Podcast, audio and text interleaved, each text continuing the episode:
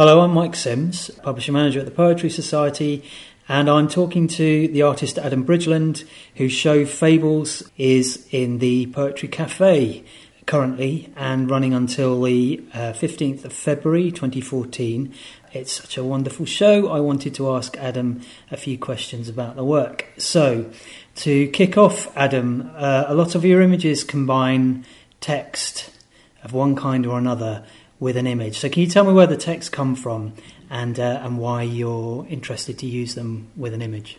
Um, well, the texts uh, come from a, variety of sources. I, I, kind of collect them over many weeks, months, years. I have little books where I put phrase, phrases, and to be honest with you, the iPhone is a wonderful uh, um, invention because I use notes now. I just you know think of them and put them into notes. So my notes are just constant. Uh, references to text and images I'm you know I'm thinking about, and sometimes they can stay there for months, and and, and I, I, look back maybe and go, why that's terrible, and some just come kind of resonate and and, and will, will start to kind of almost grow and, and, and become part of me. But I want to become, make a piece of artwork with them.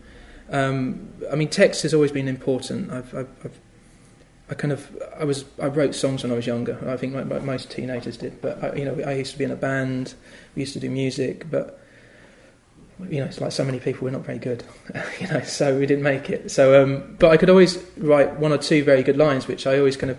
And it's interesting that some of the the, the earlier works. Um, um, have, have were song lyrics from when I was you know when I was 18, 19, 20, which have then gone on and, and, and I suppose that I've always been able to knock out a killer line, but perhaps not finish the whole job you know uh, with with a with a song um, or you know relating it to the poetry side of a poem. Um, but that's another discussion, uh, lyrics and poetry. Um, and I suppose that that's always interested me. And I suppose when I was at the Royal College, that I, I always wanted to make something which was quite romantic, something that was quite poetic in terms of the imagery, and I suppose that I've always wanted to have this have artwork which is has a double side really to it. So when you see it and it has the text and it has the image, it's, you can see it and you you can take it as that one thing. You know, it has has that message, and so you can either read it like that and walk away as a, as a very instantaneous message, a bit like what we find in advertising or. Um, you know, something that's part of our modern culture, but we, we, a little snapshot. But also, what I then like is artwork that then kind of starts to, to burn in burn in you and kind of uh, uh, and, and leave a mark. And I hope that with art being so subjective and, and, and pieces, you know, you can just look at something and walk away. You know, um, but also I hope that some people look at my artwork and then read behind the message, and because that's always what I hope to do. But there's a double side sided there, and that's why I think some of the most successful works that I have done have been ones where you can they can lead you down one path um, and perhaps, but perhaps when you actually sit back and think about what's it, what the content of it is and what the relationship between the text and the images, but it leads you down somewhere else. Um, Can you um, tell me where some of these lines come from? Um, well, okay, but the first patch image. I mean, I, I say patch because uh, I, um, I, became renowned for doing again circular images when I left for Royal College. I suppose was a Today Work image, and that was simply in Camden, there's a there's a there's a hobby uh, um, store which sells kind of model aeroplanes and things, and I think I think it's called Leisure Pursuits with Purpose. And I just thought, what a wonderful way of describing something. Uh, but, uh, but a, a, hobby is a pursuit, and it makes it sound like it's hard work, um, which I think sounds very contradictory in itself. And so um, I wanted to kind of get get across this idea of uh, I don't know, almost like a political message. But you know, today we work, tomorrow we do hobbies. We, we, we do leisure pursuits. And I think that that was the original image was one set against a caravan, um, which I always have a kind of strange affection for. This kind of uh, travelling and just setting up wherever in the countryside.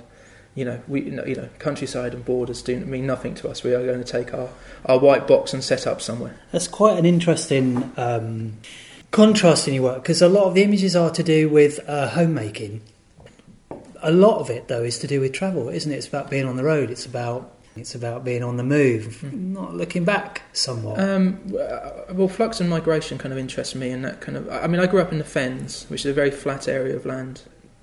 Although the sea is not very far away uh, from it, it does feel very landlocked, particularly in the mid- middle of winter, um, it, or in the summer it feels very barren. From very early on, um, I wanted to almost escape from that area. Um, London always was, you know, that idea of the bright lights. You know, from a very early age, I wanted to move to the capital.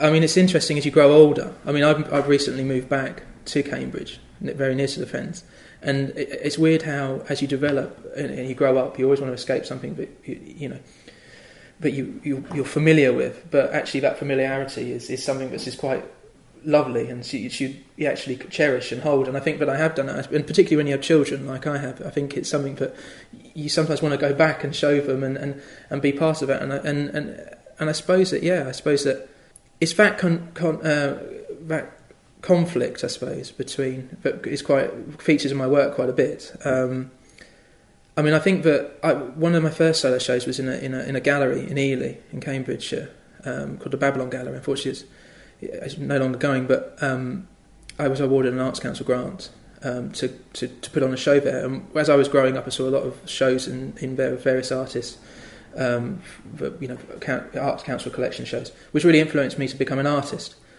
Um, and so when they offered me the show, the solo show there, I found it very interesting. I kind of almost use it as therapy in a way of, of kind of let's well okay I've moved away from this area let's have a look and what actually why I missed this area or what wasn't right with this area and blah blah blah ever since that moment of that show it was interesting to kind of go in and look and why why I, I, I really like certain aspects and why I didn't really like certain aspects and it was it was great to put work on the wall that kind of um, that, that kind of question this this this feeling inside of, of home and also of, of a sense of place I think all of us kind of question that at some points there's only so much travelling I think somebody can do. It. I mean, you travel through travel, you you gain knowledge and, and experience, but I think there's always that place of, of being at home and, and and the safety of being there. Yeah, it's quite interesting. Uh, I brought a friend to see the show. He mentioned straight away, all magpies like magpies, but there is a kind of magpie-like tendency in your work. So it has a kind of pop mm. uh, impulse. I think you're obviously interested in the kinds of graphics, particularly sort of marine or maritime associated graphics and signage and flags. It has all the colour and simplicity of, of flags and semaphore, all those sorts of things. But you, sometimes you're doing something rather different. You're not. It's not. You're not making fun of those things. You're not just sort of using those as in a sort of tokenistic way. There's there is a bit of poetry in the work. we were talking in particular about um, an image called Forward Conquer, mm. um, uh, which is all about the uh, sheer delight of being behind the wheel. So, can you tell me how you arrived at that particular um, line? That for was, example, uh, I was up in Yorkshire, and um, we were staying. It was actually a very romantic uh, weekend because it was. Uh, um, my, my, me and my wife were, were, were get, it was an engagement present for my dad, so we had gone to, uh, gone away, and I remember looking out the hotel window and seeing this car just uh, plough through this field to get to this beauty spot, and I thought, how wonderful. Again, it's going back to that idea I was talking about the caravan. Uh, that they, you know, there's walls, barriers, fields. These are all of ours. We can use this. Uh, and and I, I, saw this going across, and, and and it was almost like a knight riding into battle. You know, and that's why and that's why I of thought I kind of saw this car, and I kind of thought Ford Conquer.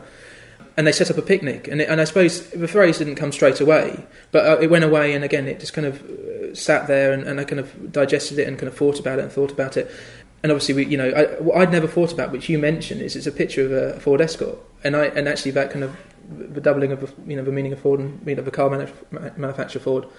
I'd never thought about that, but it is true, and I suppose that that's what it works. But that, yeah, that was that came about of just a life experience of thinking, of just observing uh, a very British attitude to. Um, I suppose it's when you go abroad as well, and that idea of, of gaining a sunbed and things like I'm putting a towel down. Do you know, do you know it's very, it's one of those things that we must, you know, this is ours. We must.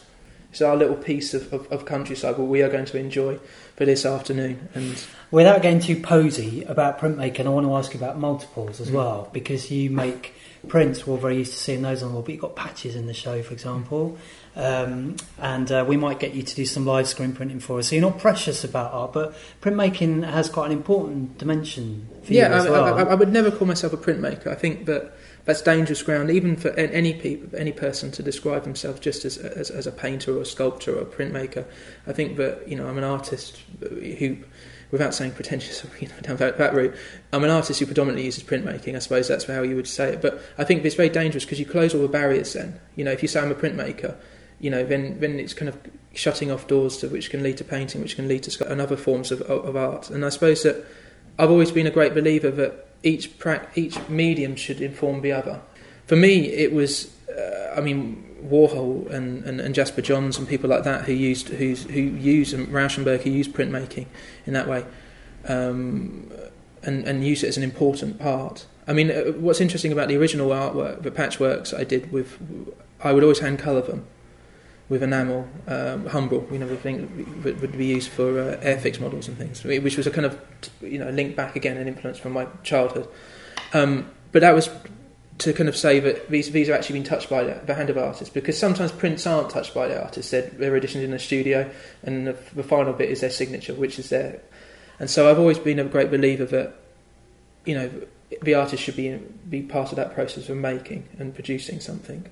I, I see it as a very important part, and, and, and the multiple for me is, is a very it's art for everyone then as well. It doesn't just uh, the original has its place, and I uh, you know I have made originals, but also I like that idea that the artwork there can be uh, a number of artworks that then kind of allow that inclusivity for, for, for everyone. And I suppose that that's, that leads on to the patches, the actual embroidered patches. What I like about that is uh, the idea of fan clubs. That, that's why I kind of looked into them. And when, when I graduated from Royal College, Today Work was the first patch, as I was explaining, I made. But I also wanted to kind of create something that was almost like an identity, a fan club. Um, but you know, I remember when I was part of a Lego club when I was younger, or a Beano club, you would always get sent a badge or an embroidered patch, and it was it made you feel something special. And I think that, that it was it was buying into something, but you were part of something. It's the same with bands. I suppose when you follow a band, you always want a T-shirt, the and I suppose that that's what I try to do with the patches is that I like the idea that people can cherish them and hold them as, as pro- proper artworks, but I also equally like it when people take them out of that box and they stick it onto a piece of clothing or they stick it onto a rucksack or and, and, and then it takes another meaning. It's still an artwork, but it's they, the person who's got this piece is now part of a part of a club almost. Um, and I suppose that every show I've done, I've always tried to do a, a, an edition which is like that. So whether it be an embroidered patch, whether it be uh, uh, uh, uh I mean, use Gocco printing, which is a, lot, is a tiny little Japanese kind of press. Um, whether it be that, whether it be badges, um, and I think it's nice that you offer somebody because people have taken the time to visit your show to, to look at it. It's just nice to give something back or something that's collectible because I like the idea of there being an archive, a little archive, and I suppose that's what I find interesting when I go to a museum or a show is when they actually open up an artist's archive and there's little bits and pieces.